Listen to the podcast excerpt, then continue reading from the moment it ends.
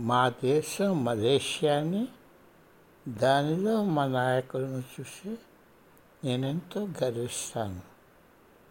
నా దేశ పురోభివృద్ధిలో నా పాత్రకు నేనెంతో గర్విస్తాను.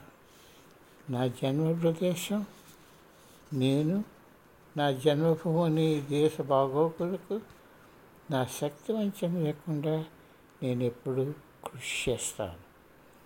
అన్నిటికన్నా ముఖ్యంగా నా భార్య నా ఇద్దరు తనయుల గురించి ఎంతో గర్వపడతాను. నేను ఎందుచేత వీటన్నిటిని వదిలివేసి మారుమూలనున్న పర్వత నిశ్శబ్దంలోనికి ఎందుకు జారుకోవాలి? ఈ ఆనందాలన్నిటికీ దూరంగా వెళ్ళిపోవాలని నన్ను మెల్లమెల్లగా ప్రభావితం చేస్తున్న ఈ కోరిక ఏమిటి? సామాన్యంగా ఉన్న చోటలో ప్రశాంతత పోగొట్టుకొని ఏదో క్రొత్తది సవాలిచ్చే పనికి పూనుకోవాలన్న కోరిక కాదిది. జీవితంలో ముఖ్యమైన నా జీవిత మలుపులన్నీ త్వరపరిచే ముందుకు వెళ్ళాలన్న ప్రేరణతో జరిగాయి. నేను ఎప్పుడూ ప్రజలకు సాయం చేయడానికి కొత్త విధానాలు ప్రతి పనిలోనూ అందరికన్నా ముందు ఉండాలన్న ఆశయంతో మార్పును నాచే ఏవో అతీత శక్తులు చేస్తున్నాయని నేను ఎప్పుడూ భావిస్తూ ఉంటాను. అటువంటి కోరికను అలవర్చుకోవడానికి కానీ చేయకుండా ఉండటానికి కానీ నేను ప్రయత్నిస్తే పరిస్థితులు వింతగా అలాగ మార్పు నాపై రుద్దుతాయి జీవితంలో నేను ఏది కావాలని కోరుకుంటే అది జరుగుతుండటం నాకెప్పుడూ ఆశ్చర్యాన్ని కలుగజేస్తూ ఉంటుంది. ఉదాహరణకు నా ప్రైవేట్ ప్రాక్టీస్ రెండవ సంవత్సరంలోనే నేను అతి ఖరీదైన బీడబ్ల్యూ బిఎండబ్ల్యూ ఏడు కారు కొనుక్కోవటం చెప్పవచ్చును. నేను కావాలనుకున్న ప్రాపంచిక వస్తువులు పొందలేకపోయానన్న అవసరం ఎప్పుడూ రాలేదు. కానీ అన్నిటికన్నా నేను ఎంతో ఆరాటపడుతున్న ఆధ్యాత్మికత మటుకు తొలి సంవత్సరాలు నాకు పొందడం అంత సులభతరం అవ్వలేదు. మరి ఈ శక్తి ఎక్కడి నుంచి వస్తున్నది? నా దైవాలు ఎవరు? వారి సహాయం ఎందుకు చేస్తున్నారు? నేనెవరు? వీటికి ఇంకా చాలా వాటికి నా వద్ద సమాధానాలు లేవు. ఈ ప్రశ్న ఎంతోమంది నన్ను అడుగుతూ ఉంటారు. వీటిలో కొన్నింటికి మట్టుకే మనం సమాధానాలు పొందవచ్చును. మనకున్న అజ్ఞానం వలన మనకి అంతర్దృష్టిని దేవతలే చేకూర్చాలి. అది కూడా దానికి మనం అర్హులమైతేనే. మానవాళికి దైవానికి సేవ చేయాలన్న నా ఈ కోరిక ఎక్కడ మొదలైంది? ఇది మా పూర్వీకుల నుండి మొదలై ఉండాలి. పదహారవ శతాబ్దం నుండి మా మూలాల కొరకు నేను చేసిన ప్రయత్నాల్లో దీని పూర్వాపరాలు కొంత తెలిసాయి అప్పుడు మిగతా ప్రశ్నలు ఎదురయ్యాయి. ఈ మూలాలు మా ఆధ్యాత్మిక మూలాలకు సంబంధం ఏమిటి? మనకు వచ్చే జవాబుల్లో నిజం ఎంతవరకు అని ఎలా తెలుసుకోవాలి? అందుచేత ఈ పుస్తకంలో ఎక్కువగా నేను ఎదుర్కొన్న నా ఆధ్యాత్మిక అనుభవాలు ఈ కర్తవ్యోపదేశంలోనికి నన్ను నన్ను పురుగొల్పిన ఆలోచనలు సంఘటనలు వారి ప్రేమతో అభిమానంతో ఈ అనుభవాలకు విలువనిచ్చిన వ్యక్తులు నా ఆధ్యాత్మికత ప్రాపంచిక జీవితాలు రెండింటిలోనూ మంచివి చెడ్డవి అయిన విలువైన పాఠాలు ఇచ్చిన వ్యక్తుల గురించి ఈ జీవితంలో ఇంతవరకు నేను రావడానికి తోడ్పడిన నా స్నేహితులు కుటుంబం ఈ ప్రయాణంలో నమ్మదగిన సహచరుల గురించి ఇది. అన్నిటికన్నా ముఖ్యంగా ఇది నా గురువులైన తొలి గురువు మా అమ్మ నా ఆధ్యాత్మిక గురువు స్వామి రామ అతి విశిష్టమైన జగన్మాత గురించి ఇది. ఎన్నో సంవత్సరాల ఆధ్యాత్మిక సాధన. ముగ్గురు గురువుల మార్గదర్శకంతో ఈ అనుభవాలు నాకు సంప్రాప్తమయ్యాయి.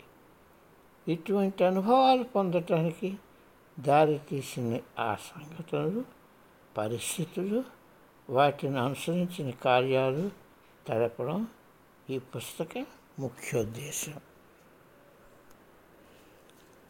నా ముగ్గురు గురువుల ఎన్నో సంవత్సరాల ఆధ్యాత్మిక సాధనతోనూ ఈ దిగువ అనుభవాలు నాకు కలిగాయి అటువంటి అనుభవాలకు దారితీసిన సంఘటనలు పరిస్థితులు వివరించడానికి ఈ పుస్తకం ఒక ప్రయత్నం. యవనానికి అందానికి సంఘ రూపమైన దైవం నన్ను మరలా కళ్ళు మూసుకుని మా తల్లి నిన్ను కలియాలని అనుకుంటున్నది అని అన్నప్పుడు నా జీవితంలో మొట్టమొదటిసారి నేను పారవశ్య స్థితికి చేరాను. నేనెన్నవరో అన్న ఇంటి జ్ఞానం పోయింది.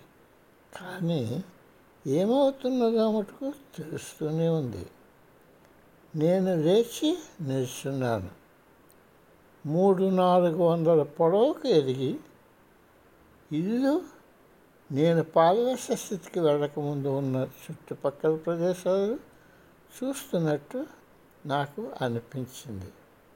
శక్తివంతమైన పరమానందాలలో ఒకదాని తర్వాత మరొకటి నాలో ప్రవహిస్తుండగా గ్రహాలు నక్షత్ర మండలాలు నా కళ్ళ ముందు తిరుగుతూ కనిపిస్తుంటే నేను వణికిపోతూ నిలుస్తున్నాను.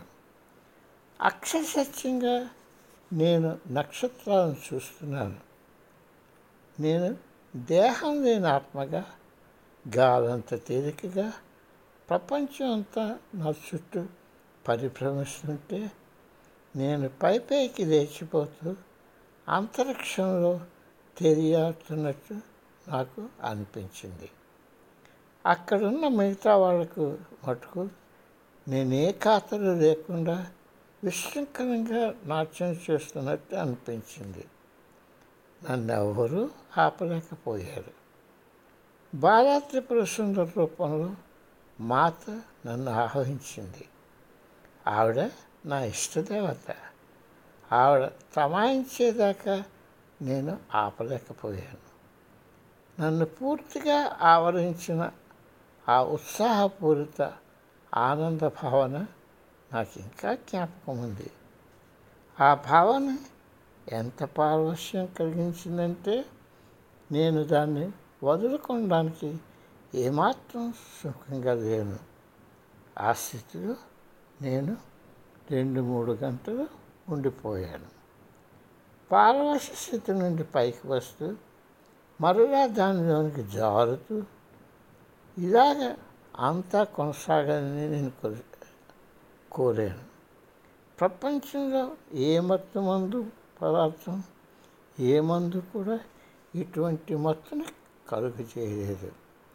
పారవశ్య స్థితి మెల్లగా జారుతూ నేను మరల మామూలు మనిషిని అయ్యాను.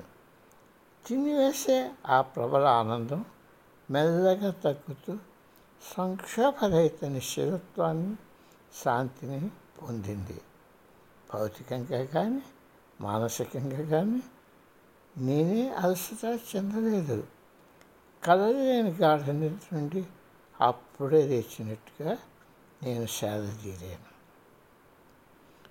మొట్టమొదటి రాత ప్రతి ఒక్క ఆఖరి డ్రాఫ్ట్ పూర్తయి ప్రచురణకు రెండు వేల రెండు సంవత్సరంలో సిద్ధమైనప్పుడు నేను ఇంకా వ్యాపారంలో కొనసాగుతున్నాను.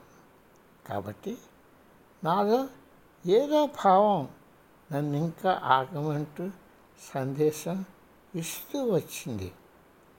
పుస్తక ప్రచురణ నా వ్యాపారంపై నాతో సంబంధం ఉన్న వ్యక్తులపై ప్రతికూల భావం చూపవలసిన ఆలోచన నాకు కలిగింది. చాలా దీర్ఘాలోచన చేసిన తర్వాత నేను ఆ ప్రయత్నం ఆపాను.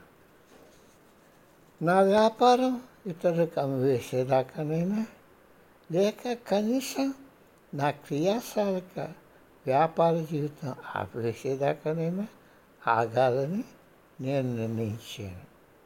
ఆ తర్వాతే దాన్ని ప్రచురిస్తాను. కాలం ఆడకుండా త్వర త్వరగా సాగిపోయింది. నెలలు సంవత్సరాలు అయ్యాయి ఒక దశాబ్దం గడిచిపోయింది. ఇప్పుడు ఇది రెండు వేల పదహారవ సంవత్సరం. నేను ప్రచురిద్దామని అనుకొని పద్నాలుగు సంవత్సరాలు అయిపోయింది. ఈ మధ్యకాలంలో ఎన్నో జరిగిపోయాయి. హెచ్ఐహెచ్సిలో రెండు వేల పదిహేను సంవత్సరంలో నేను కమల్ని కలిసినప్పుడు ఆవిడ ఎప్పుడు అడిగే ప్రశ్న మీ పుస్తకం ఎప్పుడు ప్రచురిస్తారు? నన్ను అడిగింది. ఈ మధ్యకాలంలో ప్రతిసారి నేను ఈ ప్రశ్నకి నేర్పుగా జవాబు దాటవేస్తూ వచ్చాను. అలాగే ఈసారి కూడా ఆమెకు త్వరలో నేను వ్యాపారం మూసివేయగానే అని జవాబిచ్చాను. కానీ ఎందుకో ఇంకొకలాగా అనిపించి బహుశా అతి త్వరలో అని దానికి చేత చేశాను. అలాంటప్పుడు మీ వ్రాతప్రతులను బార్బరాకు పంపకూడదు. ఆమె దానిపై పని మొదలు పెడుతుంది అని ఆమె నన్ను అడిగింది. మరుసటి రోజు ఉదయం బార్బరా నా గుమ్మ ముందు నిల్చుని ఉంది. తరువాత జరిగిందంతా చరిత్రే. నేను మలేషియాకు తిరిగి వచ్చిన వెంటనే విలాసం సంకలనం చేసిన అసలు డ్రాఫ్ట్ను ఆమెకు పంపాను. దానితో ప్రచురణకు ఊపందుకుంది. మోహన్ స్వామి నవంబరు రెండు వేల పదహారు.